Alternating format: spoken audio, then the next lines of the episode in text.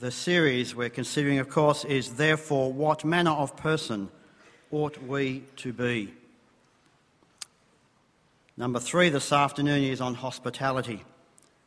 Our introductory reading to be read by Dean Kitto, Luke 14, verses 12 to 14, and then Luke 15, verses 1 to 10.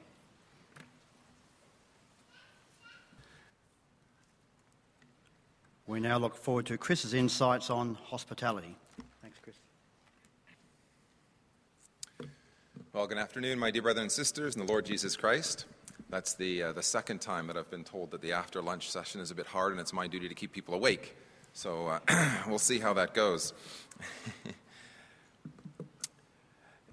the parables that we hope to look at this afternoon, there's two of them. There's the, the rules of hosting, as they're, they're called, they're in, in chapter 14, as we had read to, to us.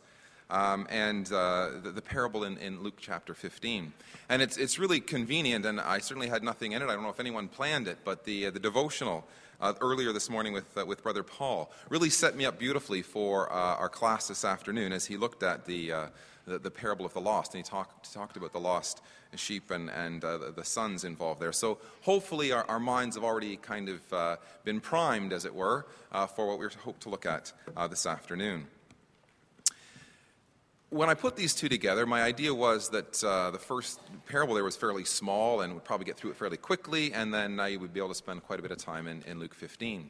Uh, as it turned out, uh, probably most of this afternoon's class will be on the, the small parable in Luke 14, and then at the end we'll, we'll uh, try and slide in a few connecting points uh, with, from, from Luke 15, which I hope you're a little more familiar with. But we might ask, what's the connection uh, between this. Why have we entitled this hospitality? Remember, our, our overall theme is uh, to do with um, what manner of persons we ought to be. And uh, we've looked at various things forgiveness, uh, you know, we, have looked at uh, uh, you know, how we should interact one with another. And so we're talking here about, about hospitality, the rules of hosting, and the found, the parable of the found, which we'll come to. Well, sort of just by, by way of introduction, I think these are some, some key concept, concepts that hopefully will, will, will be borne out as uh, through our study this afternoon. Pastoral care is not to be an afterthought in the life of, of a believer. It's not sort of just this little extension. It's, it's got to be so much more than that.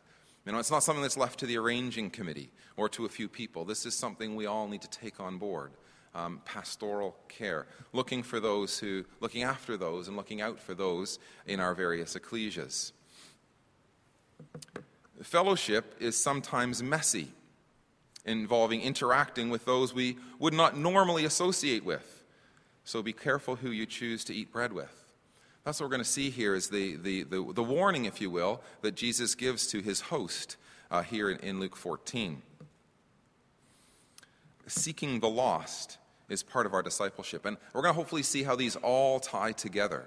You know, who we have over for tea, as it were, who we invite to, to share our bread with, uh, is part of seeking out the lost um, or making sure perhaps that they don't get lost. Now, what we like to do is uh, look at the context in Luke 14. Um, and uh, we'll just go back to uh, the first two verses. Hopefully, that's what we've seen with, with all these parables. It's no different, really, than any, t- any part of Scripture. You know, it's frustrating sometimes when we, we run uh, learn to read the Bible effectively seminars and, and tell other people how, you know, to read the Bible effectively and look at the context and look for echoes. And then we sometimes ignore our own advice when it comes to perhaps the ecclesial Bible class um, or a study day or, or whatever the case might be, our own personal study. So we hope to have uh, demonstrated that a little bit as we've uh, looked at these parables, because really the parables are kind of a, a, microcosm of what Scripture is like in its entirety. It's all hidden treasure uh, that's our honor to search out. So let's look at the context here of Luke 14, verses 1 and 2. And it came to pass, as he went into the house of one of the chief Pharisees to eat bread with him, bread on the Sabbath day, that they watched him. And behold, there was a certain man before him which had the dropsy. Well, that's the, the, the, the background to what Jesus is going to say in this, in, this, uh, in this chapter. It's interesting if you just contrasted that with chapter 15 and verse 1. Then drew near unto him all the publicans and sinners to hear him. we really need to ask ourselves right there are we, are we, are we watchers or are we hearers? Uh, there's, there's a critical element here in, in, in, verse 1 of chapter 14. You know, no, really, they'd invited Jesus for dinner, uh, but they were, they were really setting him up. They'd perhaps even put here a, a sick man right in Jesus' way. You know, what's he going to do on the Sabbath day? And, and they're watching him, they're critical of what he's doing and hoping to catch him. You know, do we read Scripture that way? Do we, do we set our brothers and sisters up that way? Oh, what's he going to say? What's he going to do in this circumstance? And judge them based on that. Or are we there to listen to the Master, to hear him and, and take on board what, what he's saying? That, that's the contrast there between these two chapters, which we're going to be looking at today. So, um, Jesus really tackles in this chapter three issues all at once. Is it lawful to do good on the Sabbath day? That's the, the question he asks them. We've been talking to the teenagers about the importance of asking the right questions. And this is one of them. Verse 3 there, uh, Jesus looks right at them and says, Is it lawful to heal on the Sabbath day? And he's going to tackle that. Don't choose for yourself the best seat or the best food or whatever it might be. There it is in, in, uh, in verse 10.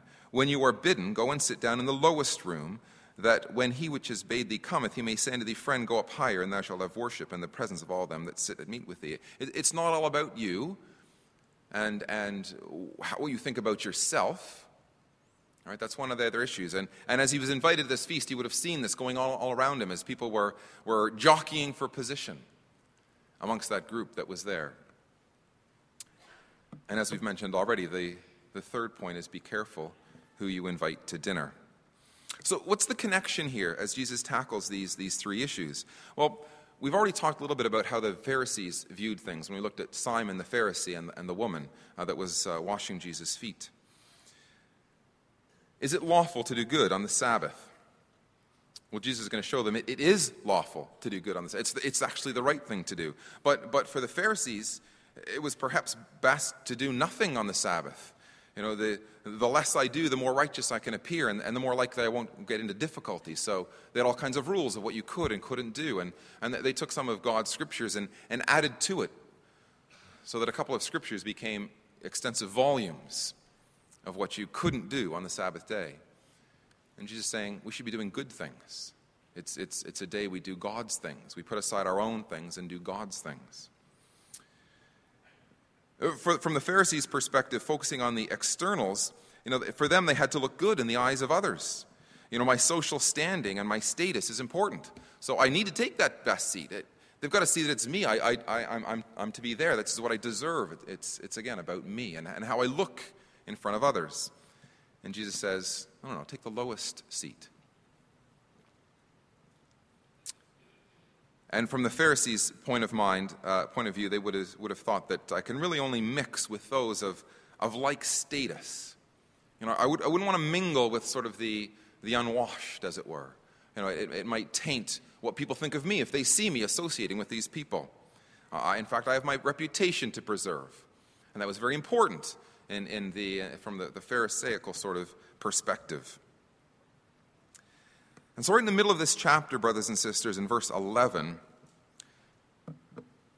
Jesus gives this, what I'm going to call a divine axiom. This is a truth. This is a principle which must pervade everything that we do. Whoever exalts himself shall be abased, and he that humbles himself shall be exalted. Let's think about that and, and, and, and how, let that, think about how that would guide you day by day in, in everything that you do. We spoke with the young people this morning about the fact that, you know, Jesus said, a man's life consists not in the abundance of things which he possesses. And that's the exact opposite of what our world tells us. You are judged, every, everything, you're based on, on what you possess. Your life does consist of what you possess. It, it, Christ's words are in total contradiction to what the world says. And so too here. The world would say, well, if you don't exalt yourself, who's going to? You got to look after number one. You better take care of yourself because no one else is going to. And Jesus says, no, you got to humble yourself. And that's challenging for us. And that really addresses um, all the issues that, that are, are facing the people in that room with Jesus and the people in this room here with us today. This really is a divine axiom. I, I, I started looking at cross references and, and, various sources and, and came up with, with over 20 passages from cover to cover in Scripture that, that, uh, that deal with this, with this principle. But let, let's stay just in the Gospel of Luke and turn back, if you will, to Luke chapter 1. We know that, that Luke's Gospel is, is the one that presents the, the humanity of, of Christ, the, the man in, in the faces of the cherubim. And, it's Luke's gospel that records his humble birth. It's in Luke's gospel that we find him in the manger. And here in Luke chapter 1, I believe we almost have a theme of, of, of Luke's gospel presented. Uh, just, we'll read verses 51 and uh, 15, 52 um, in this, talking about God. He hath shown strength with his arm. He hath scattered the proud in the imagination of their hearts. He hath put down the mighty from their seats and exalted them of low degree. And there's his son is going to be born in a manger, the king of all the earth. Exalted him of, of low degree. It, it really then is going to, to be a theme that's going to carry through Luke's gospel. We have the verse we read there in, in chapter 14. And uh, then if you just flip forward to chapter 18, a, a parable that we'll look, look at on Friday, God willing. In Luke 18, this is the, the, the, the, the prayer of the, uh, of, the, of the publican, the famous seven word prayer uh, God be merciful to me, a sinner. Verse 14 I tell you, this man went down to his house justified rather than the other, for, and here it is again, everyone that exalts himself shall be abased, and he that humbles himself shall be exalted. Brothers and sisters, this is a pivotal concept. This is how God operates. It's not my words, this is a principle that's throughout Scripture. If you exalt yourself, you, you will be humbled. Hopefully, in this life, you'll be humbled, chastened of the Lord, and you'll be exercised by that chastening. Because to be humbled at the judgment seat would be to, to be cast out. But if we humble ourselves and, and we make it a matter of daily practice to, to humble ourselves, to think of others better than ourselves, to esteem, esteem others better than ourselves, and we live our life that way, then it'll be God's good pleasure to give us his kingdom. We will be exalted. So let's look back then at Luke chapter 14. It's a short parable. It's perhaps one that we've maybe glossed over. And in my own mind, I thought, okay, we'll spend a couple of minutes on that, and then we'll have a good long, long session in chapter 15. But as you start looking at this, I mean, Jesus doesn't waste words. So what's he saying here? Let's just read it again, verses 12 to 14. He said to them which had, made, uh, which had bade him, When thou makest a dinner or a supper, call not thy friends, nor thy brethren, neither thy kinsmen, nor thy rich neighbors, lest they also bid thee again, uh, and a recompense be made thee.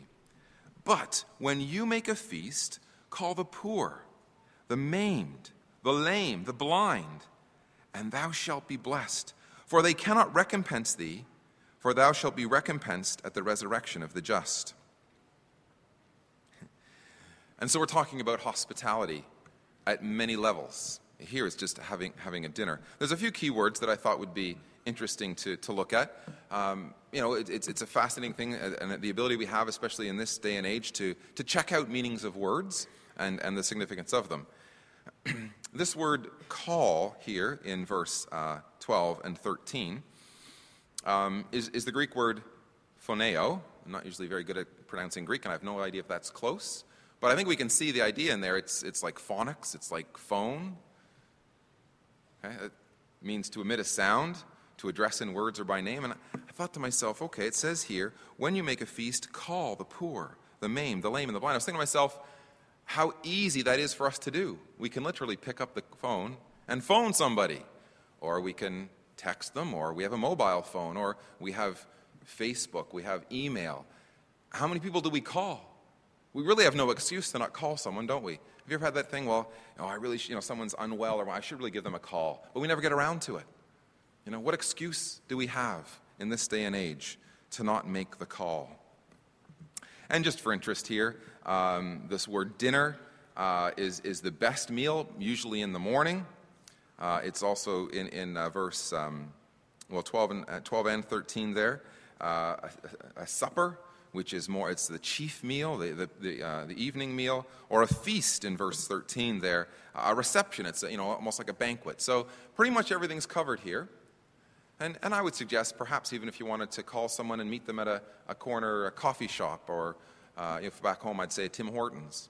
Um, I don't know what it is here, you know, but that would, that would qualify. Let's just, let's just have a cup of coffee. Can, can I meet you somewhere? Can we have a chat? It, it doesn't take much. It's so simple. And how rarely do we do it? And, and, and the advice here in Luke 14 is when you're going to make that call, think about who you're calling. Oh, it's so easy, brothers and sisters, to call your friends, your brethren, your kinsmen, your rich neighbors. And, and perhaps, um, you know, you're thinking about the fact, well, next week they'll invite me back. They, that may not be your motivation, but Jesus is saying that's what's going to happen. You know, what, what have you really accomplished by doing that? What's your motivation? Jesus is really getting at motivation here, isn't it? Isn't he? What motivates us to do what we do when it comes to hospitality? You know, are there people in your ecclesia that the most interaction you've had over the last year is, hello, how are you doing on a Sunday morning? Fine, how are you? Fine, and that's it. This is talking about getting to know people. And I think there's going to be more to it. We'll see that in a, mo- in a moment. Lest a recompense be made unto thee. Verse 12. Just, just keep something there and flip back to Matthew chapter 6. All the words of Christ are like the words of that, uh, uh, uh like a sharp edged sword, two edged sword, don't they? they? They really cut to the quick, don't they? You know, it really gets to our motivations. And, and we're not going to go through in detail Matthew chapter 6, but I just wanted to, to turn, turn to this. Uh, I've, I've done some coloring in in, Luke, in Matthew chapter 6 as well. It's, it's there at the end of verse 4 that thine alms may be in secret, and thy Father which seest in secret shall reward thee openly. Compared to verse 2, the hypocrites who sound the trumpets, and the end of verse 2, they have their reward. You will get a reward for what you're doing, brothers and sisters, whatever it may be. There will be, you know, a cause and effect, if you will. It's, it's then again, there again, when you're praying, the end of verse 5, you know, standing in the, in the street corners and so on, they want the praise of men. Oh, they'll get the praise of men. They have their reward. But you go into your closet, that your Father which sees in secret shall reward the opening. Which, which, who do you want the reward from? Do you want the recompense, the here and the now? Or do you want God to reward you? And it just goes through it. It's there again at the end of chapter, uh, verse 16. They have their reward compared to verse 18. He shall reward thee openly. That's a theme that's right throughout there. It's really the, the, the cornerstone of, uh, of what we call the Sermon on the Mount. So back in, in Luke 14, then, we, we see there don't, don't just invite people that can reward you, can recompense you. Because if they do, and that's your motivation, then, then that's it. You, you got what you wanted. It's not as though then, at some future point, it's going to be, well, okay, God, now what are you going to reward me with? Well, no, you had your reward. That, that's what it says clearly. Compared to verse 14 uh, in, in Luke 14, uh, you will be blessed, for they cannot recompense you. You shall be recompensed at the resurrection of the just. So make a choice. Where, where, which, which reward do you want? The here and the now or the future? This is, again, a divine principle, brothers and sisters. If, if you work for the reward offered in this life, then that's all you're going to get.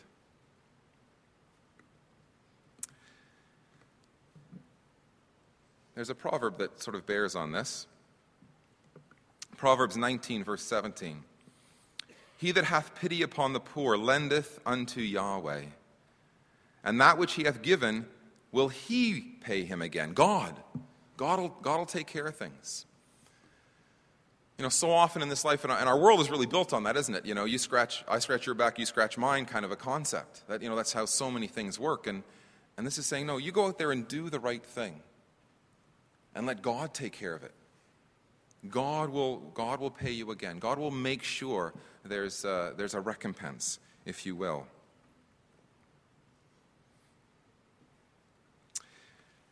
It, it cast my mind back to uh, the parable of, of the rich man and Lazarus, which unfortunately is, one, is, I think, the only parable that's unique to Luke that we're not going to get time to do. I, I grouped it together with tomorrow's class on the unjust steward. And I thought we could do them together, but again, the, the one was so full of information, so that one had to go. But you're familiar with the parable of, uh, of the rich man and Lazarus. And, and, and all that time, the, the, the, the poor man was at, the, at the, the stairs or the gate of the, uh, of the rich man, and he never looked after him. And, and when circumstances had changed, he, he was surprised. You know, he's like, oh, and, and God said, well, you, you, know, you got all your rewards in this life. What are you looking for one after, in the afterlife? And, um, you know, that rich man in that parable never heard what that poor man had to say. And he never contemplated his situation and what he could do to relieve his situation. He was too busy inviting his friends and his kinsmen and his brethren. And he never looked to the, the one that was sitting at his, at his gate, poor and maimed, lame, and perhaps blind, the poor man, who had a lot to offer for that rich man, but he, he never listened to him. So, who are we to invite, brothers and sisters? And, and why is it that we would invite these ones? I would suggest to you that those invited are those who have made sacrifices in this life to serve God. I want you to just think about that. The poor, the maimed, the lame, and the blind. Obviously, underprivileged in some way and therefore unable to recompense. We, we get that. We understand that. We're, we're, we're not looking for a reward in this life. We're showing hospitality so we can get to know people, so we can, can really have a relationship with them, their, their brothers and sisters of, in our family, the family of God. And so it's appropriate that we should be inclusive in that. But going one step further, Matthew 5, verse 3 Blessed are the poor in spirit, for theirs is the kingdom of heaven. These are the people we want to associate with. Now, hopefully, our, our friends and our kindred in the, in the flesh, as it were, are these same ones, but, but maybe not. And maybe we need to reach out to those in the ecclesia, in the body of Christ, who are poor. They're poor in spirit, the humble ones, the ones that get so easily overlooked. You know, the ones that we sort of normally associate with. Mark uh, 9, verse 43, and, and you'll be familiar with this. But think about this in terms of the maimed, the lame, and the blind. If thy hand offend thee, Cut it off. It is better for thee to enter into life maimed. If thy foot offend thee, cut it off. It's better to enter into life lame. If thy eye offend thee, pluck it out. These are the people we need to associate with. People that, that are that serious about the truth. That's who we want to have around us. That's who we want to have over for tea. That's who we want to break bread with those that have, have made sacrifices, and, it's, and it's, it's hindered them in some way in this world's perspective, but spiritually they've made the right choice. They're maimed because they cut off their hand. They're, bl- they're lame because they've cut off their foot. They're blind because they've plucked out their eye. In a spiritual sense, brothers and sisters, those are the kind of ones we want to, to associate with. Those are the ones we want to show hospitality to. There's, there were many scriptures, Old Testament precedents for this, and, and I think this one really captures it. Uh, Deuteronomy 14, verse 29. 29. Um, these are those that you should associate with, that you would want to care for and look after. The Levite, because he hath no part nor inheritance with thee, and the stranger, the fatherless, and the widow, which are within thy gates, shall come and shall eat and be satisfied, that Yahweh thy God may bless thee in all the work of thy hand which thou doest. Isn't that the principle of the rules of hosting here in Luke 14? And doesn't that open just a floodgate of ideas? The fatherless and the widows? This is pure religion. These are the ones we need to care for. And sometimes it's literal, right? Sometimes we literally do have those that are without father or mother in our ecclesia. Sometimes we do have widows, those that have maybe come to the truth and had to, to separate from family. But I think it extends beyond that. It's those that, that are quite often overlooked or, or uh, not cared for, we, we reach out for, we, we go the extra mile for. And so we ask ourselves what is, what is our criteria for hosting? When we're thinking about who we might have over or who we might make that phone call to, what, on what basis do we make those decisions, brothers and sisters? That email we're going to send off, that, that Facebook post. What are our motives for doing those things? And is it really all just about us and our own little network that we like? Or are we willing to, to reach out? We're not going to deal with the next parable here. We're going to deal with it uh, with the young people in, in Luke 14. But it's really the same thing. An invitation went out for coming to the Great Supper, and some made excuses. And, and what were their excuses? Well, I've, I've bought a piece of ground and I have to go and see it.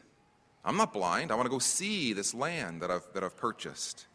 I've, I've bought a yoke of, oxen. I have to go and prove them. I have to walk behind them because I'm not lame. I'm not lame. I'm, out there doing things. I'm too busy for this invitation to go to the Great Supper. I've, I've married a wife. I've joined hands with someone because I haven't cut off my hand. And these turn their back on God. We, th- those aren't the ones we want to associate. We want to, want to associate with those that have made those sacrifices in the truth. And they've accepted the invitation to go to the feast. And in fact, this is the call of God, brothers and sisters. Look at verse 21. The servant came and showed his Lord these things. All these people that made excuses Lord, you're having this, this wonderful feast. You've invited all these people. They don't want to come. What are we going to do? He said, Go out quickly into the streets and lanes of the city and bring in hither the poor, the maimed, the halt, and the blind. You're going to be in the kingdom with them, brothers and sisters. You better get to know them now and have them around for dinner and enjoy fellowship and breaking of bread with them.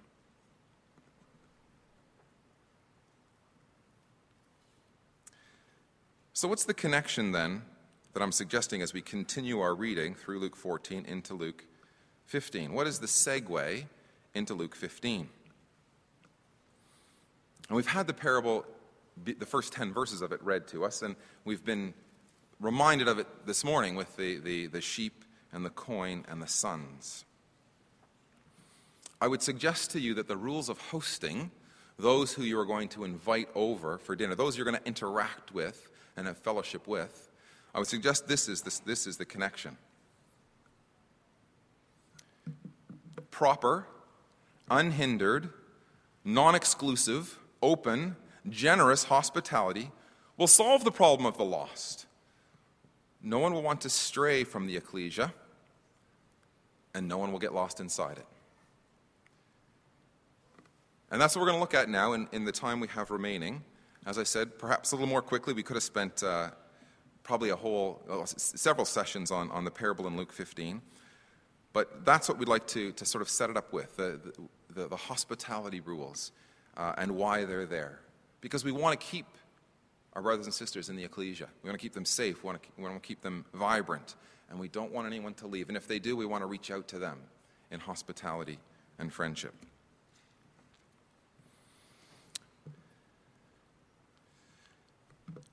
This has been called many things, this, uh, this, this, parable in, in, uh, in Luke 15. Uh, some have split into three parables. If you have a Bible that divides things up, it's probably got three parables the parable of the lost sheep, the parable of the lost coin, and the parable of the prodigal son. Um, I believe it's one parable. It says that in, in verse 3, he spake this parable unto them. And although it's true about sheep and coins and sons, I'd like to entitle it the parable of the found. Oh, there were lost ones along the way, there's, there's no doubt about it, but the focus is on the finding, the parable of, of, of the found. Context, verse 1 and 2. Then drew near unto, unto him, sorry, then drew near unto him the publicans and sinners to hear him. So there they are, wanting to listen. And the Pharisees and the scribes murmured, saying, This man receives sinners and eats with them. We've seen this already in our first session with Simon the Pharisee that Jesus was a friend of sinners, and that was a derogatory comment. So here they are. You've got publicans and sinners hearing, and you've got uh, Pharisees and scribes deriding him and, and uh, murmuring against him. And they're going to feature in this parable. As Jesus, sur- as Jesus surveyed his audience and saw these two groups there, he spoke this parable with them in mind, without a shadow of a doubt. Verses 3 to 7 we had read for us, and, and uh, we won't go into detail there. There was one found sheep out of 100. It's interesting in this parable, we see um, a focusing in on really what it's about. He first talks about sheep, and there's a 100 of them. Then he talks about coins, and there's 10 of them. Then he talks about sons, and there's two of them. In each case, one was found. And so it became more and more personal, and, and now to us. You know, which, which son are you? There are only two. Which one are you?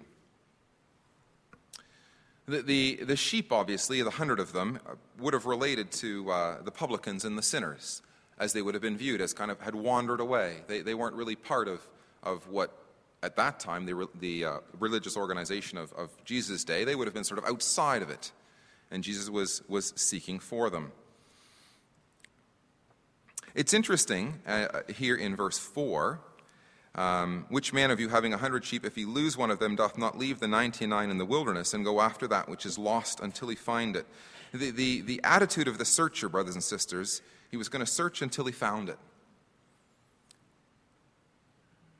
That was the, the, the motivation, if you will. That was the, the, the diligence, the intensity that he was going to search until he found it. He wasn't going to have one lost. And of course, the 99 are left in the wilderness.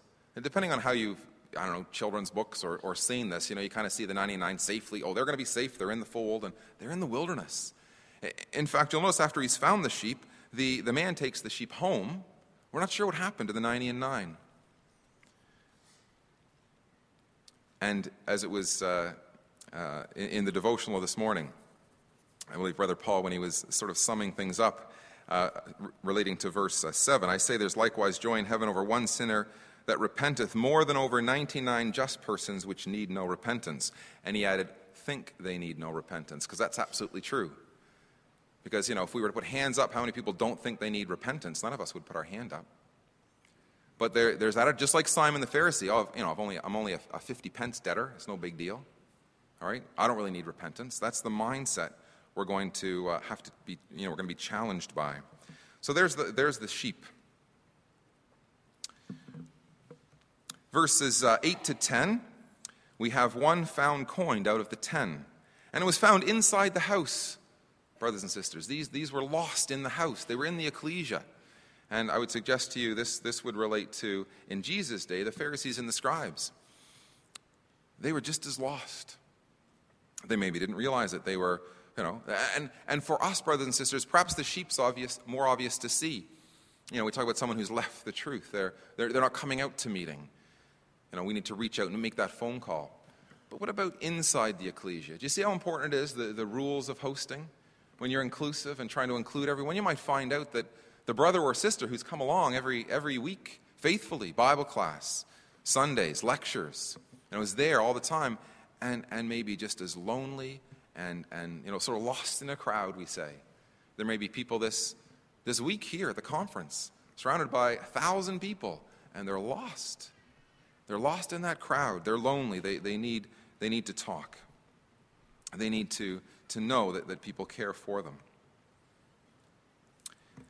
So we found that we find that lost one. She sweeps diligently. She does all that she can. She lights the candle. And there's joy in the presence of the angels of God. Who's in the presence of the angels of God?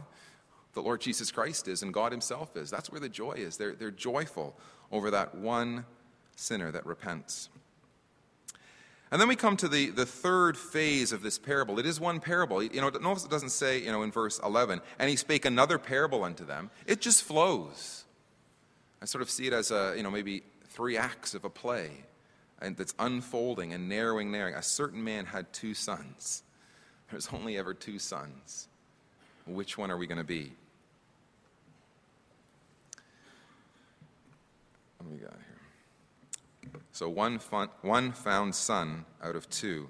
And again, if we just sort of line this up with the, uh, I would suggest to you the younger son is the publicans and the sinners, and the older son in Jesus' day is the scribes and the Pharisees.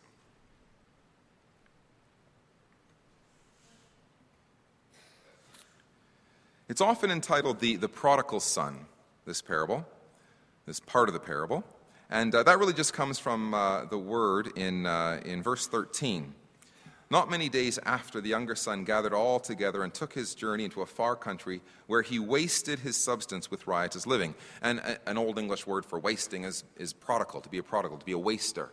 And, and that's where it comes from. And I'm just going to ask you to tuck that away because uh, uh, when we revisit this parable on Friday, uh, well, not this parable, but uh, in, in, in, uh, in, chapter 16, um, we're going to see a connection there with the, the wasting. So, just, just by way of interest there. I would suggest to you that both sons were lost, but only one was found. And we simply ask ourselves, if we look at verse 23 and 24, uh, as it was uh, really re- read to us this morning in, in the devotional, and I'll bring hither the fatted calf and kill it, lest, and let us eat and be merry. For this day my son was dead and is alive, was lost and is found. And they began to make merry. Now, what's that a picture of? That's a picture of the kingdom. Um, you know, he's had the, the robe put, he's been clothed upon. He's, he's got a ring on his finger. He's got shoes on his feet. Walk through the land, the length of it and the breadth of it. Inherit the kingdom prepared for you from the foundation of the earth.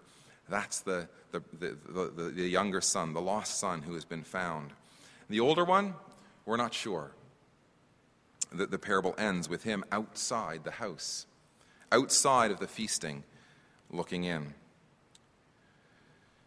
In the time we have remaining, we'd like to just look at the, uh, this, this, uh, this part of the parable in, uh, in stages, or as, as, the character. So we'll look at the father. Um, the father in this parable obviously is, is God's example to us as parents, as members of an ecclesia. Uh, you know, what's our reaction to those that are lost? And um, it's interesting there. I guess one of the, the key things in terms of his character, it, it's amazing. And it, it's, it's the recollections of his younger son in verse 17. When he came to himself, he said, How many hired servants of my father's have bread enough to spare, and I perish with hunger? How the father treated the servants had an impact on that young boy. You know, he took that for granted at one point when he, when he wanted to go, you know, see the world, as it were, and asked for his father's inheritance. He didn't, he didn't reflect upon who his father was or, or how he interacted. But there came a time when it meant a lot to him. You have no idea how your behavior to another might influence someone else. And they might not recognize it right now. They might understand what you're doing or, or why you, you know, associate with certain people or have them over for dinner or make the time for them to, to, to talk to them on a Sunday. They may not get it. But sometimes they'll say, Oh, now I understand. That's why they were so kind. Can you imagine a master kindly treating his slaves? That had an incredible impact on this young boy as he reflected back on the, on the, the character of his father. That was a key to, reco- key to his son's recovery. You know, and we, this relates to us in so many ways. You know, as parents, you may have a difficult um, child that maybe grows up and, and uh, seems to reject everything you stand for. But if you're patient and, and you've shown love and compassion to, to all your children, to, to the members of the ecclesia, if you speak well of those in the ecclesia, that will come back. That'll mean something someday when they come to their senses. They'll think, wow, mom and dad were always so kind and so patient. You know, compared to the, the people I hang around with now, I want to go back there. That's, that's what I'm looking for. But if we're harsh and judgmental and, and uh, critical, why would they ever want to come back? And that's how we have to think about all our interactions in the ecclesia. You know, he willingly gave of his, of his substance to this, to this younger son. We don't know why he did that obviously we understand now in, in sort of retrospect as a, as, as a figure of God, God knows what's best for us. Sometimes he might give us things that are, we think are good, but are, are short term. Um, you know, there's some pain involved. You know what they say? Be careful what you ask for, you just might get it. Uh, there's times when God might let us go. That's part of, of, of how God works free will, choice.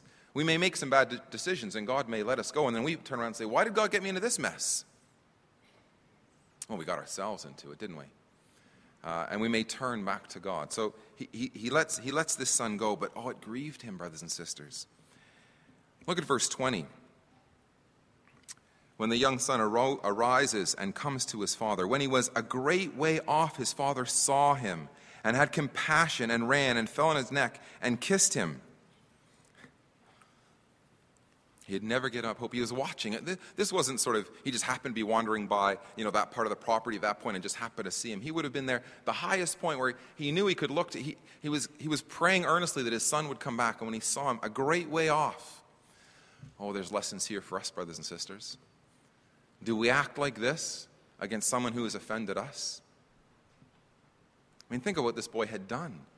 Perhaps the father had to liquidate assets. Perhaps he had to, to go through some hardship in order to make you know, one third of his inheritance uh, available for this young boy. But he's looking for him and he runs to meet him. verse 20 comes before verse 21, just in case you didn't know that. Okay, I teach math. 20 comes before 21. Do you see what the father is doing in verse 20, brothers and sisters? The boy hasn't said a word. Has not said a word. And the father demonstrates his love before there's confession. Oh, the confession came. How did he know he wasn't coming back to ask for more money? He assumed the best. And when that son make, made movement towards him, he ran to him, fell on his neck, had compassion upon him, and kissed him. What if the first person to see him had been the older brother? What kind of reception do you think he would have gotten? What kind of reception do we give to those who have trespassed against us? Do we wait for the confession?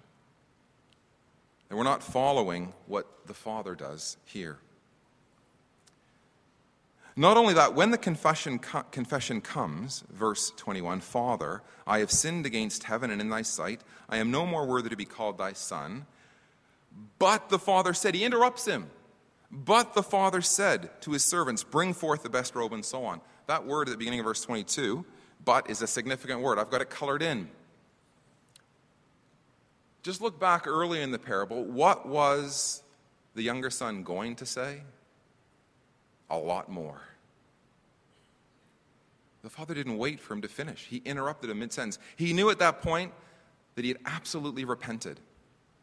He was going to go on and say stuff about um, not worthy to be called that, uh, make me as one of thy hired servants. He was probably going to say all kinds of more, more things. The father didn't um, demand that.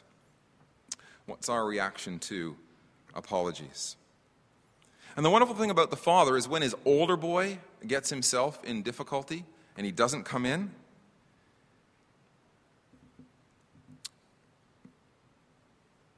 Verse 28 the older son is angry and would not go in. Therefore came his father out and entreated him. He loved that boy too. And he went out to him. He, he left the merriment, he left the, the feast. And he makes this passionate appeal to, to, his, to his older boy You're ever with me. All I have is thine. But look, we're doing the right thing. Come and join us. And, and we're left hanging. In my mind, I see the father then going back into the house and the older son just not knowing what to do.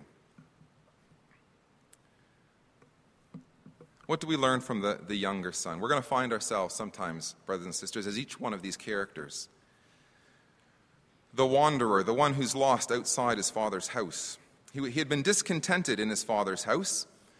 Uh, we don't know what prompted him in, in uh, verse 12 to say, Father, give me the portion of the goods that falleth to me. Was he dissatisfied? Was it too constraining? Were the, were the bright lights calling? Did he, did he think there was something better out there for him? You know, it's interesting. He's the younger son, and I think most of us think that that's something we do, our, our young people do, or, you know, um, immature, uh, whatever the case might be. But I think we need to, each one of us, think how often am I led away by what I see outside? I think there's something better out there that I, that I want to grasp for. And what happens to all of us at any stage of life. This individual went uh, into a far country. They, they left the truth, and as we read earlier, he wasted his substance with riotous living.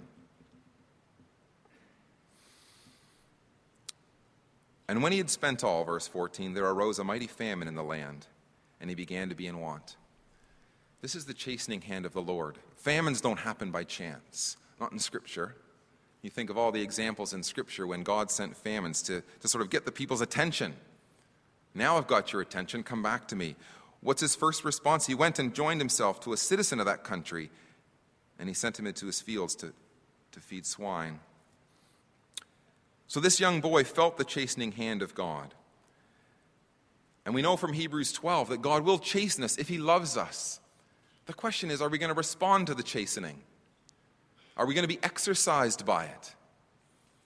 There's a passage we read in Corinthians every Sunday, and, and perhaps we get too familiar with them but about self examination. It says, ideally, you should judge yourself. That's what self examination is all about. Make that correction. Realize that you've sinned against heaven and before you. We're not really worthy to be called a son. We need to be humbled. And then what does it go on to say in, in, in Corinthians? If you don't react to your, to uh, judging yourself, you will be judged. God will bring into your life circumstances like this famine. And if we don't respond to that, we'll be condemned with the world. So, those are our options. Examine yourself and make corrections in your own life. Listen and feel the chastening hand of God and respond to that. Or you can wait till the last day, and it'll be too late to respond. So he, he's, he's um, stubbornly trying to, to work out his own salvation here, or to, to, to work this out himself. And he goes and joins himself to a citizen of the country.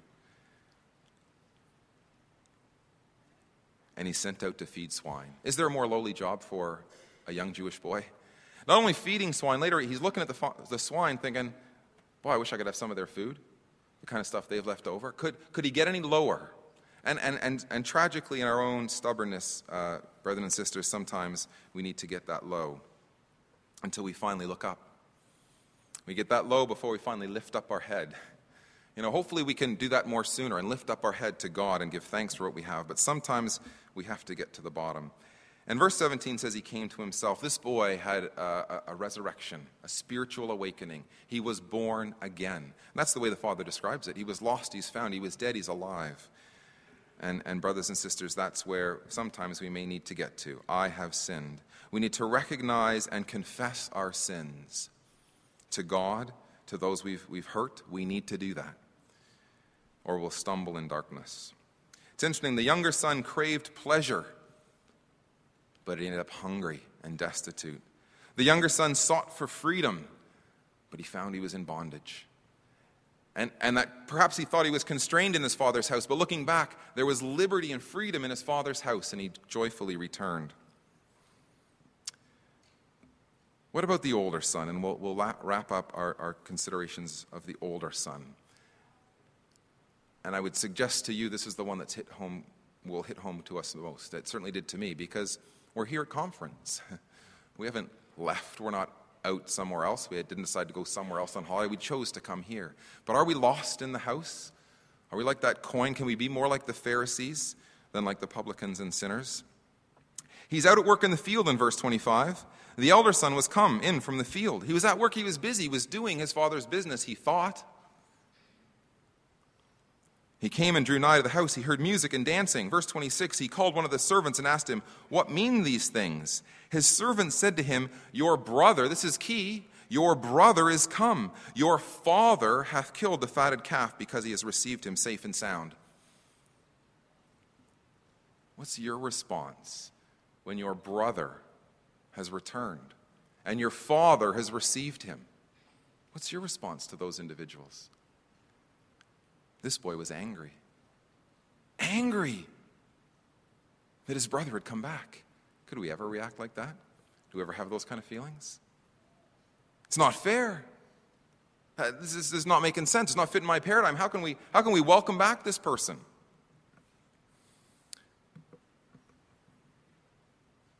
And his father came out and entreated him. And he answered, Lo, these many years I do serve thee Neither transgressed I at any time thy commandment. And yet thou never gavest me a kid that I might make merry with my friends. But as soon as this thy son was come, which has devoured thy living with harlots, thou hast killed the, for him the fatted calf. Never called his father, father. Never called his brother, brother. Oh, the servant had, Your brother has come. Your father has, has, has received him safe and sound and has killed the fatted calf but not this boy. It was your son. Oh, it's, he, he's, very, he's very critical, isn't he? Neither at any time have I transgressed thy commandments. Here's one of the 99 sheep that don't need repentance. Here's just a 50 pence man, not very thankful for what he's got. But you know what?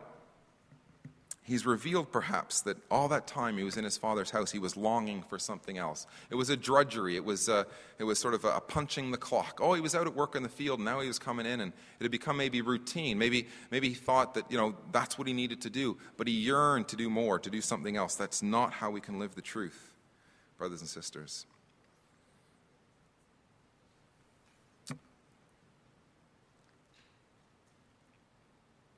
He had been all the while in his father's house. He said, All that I have is thine. You've been here with me. but he had lost what was truly important. He, he, he chose now not to go into that house. Did he say, I'm not going to eat with the likes of that man? I'm not going to eat with my brother in there? No way.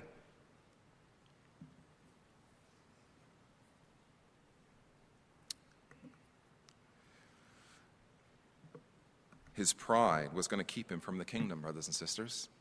Will ours? Oh, like those Pharisees, he knew the, the, the truth in, a, in, a, in, a, in, an academic way. He'd read the scriptures, but he was acting here contrary to God's, to God's will. He had avoided sin as he had defined it, and yet all the while desiring it. He had thought he was righteous. He'd, he'd, he'd done his duty. He now deserved something from his father.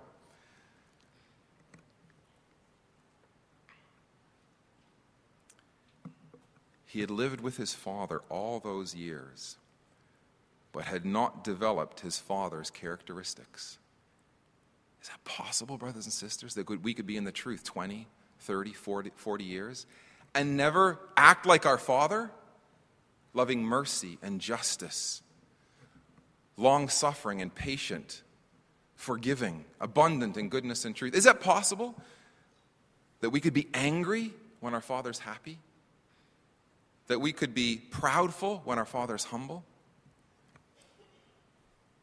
I think we've got a lot to learn from this older son. And we're going to look at uh, the, uh, the parable of the unjust steward tomorrow, and, and I think we'll see a connection. Chapter 15 flows into chapter 16, and we'll see this younger son.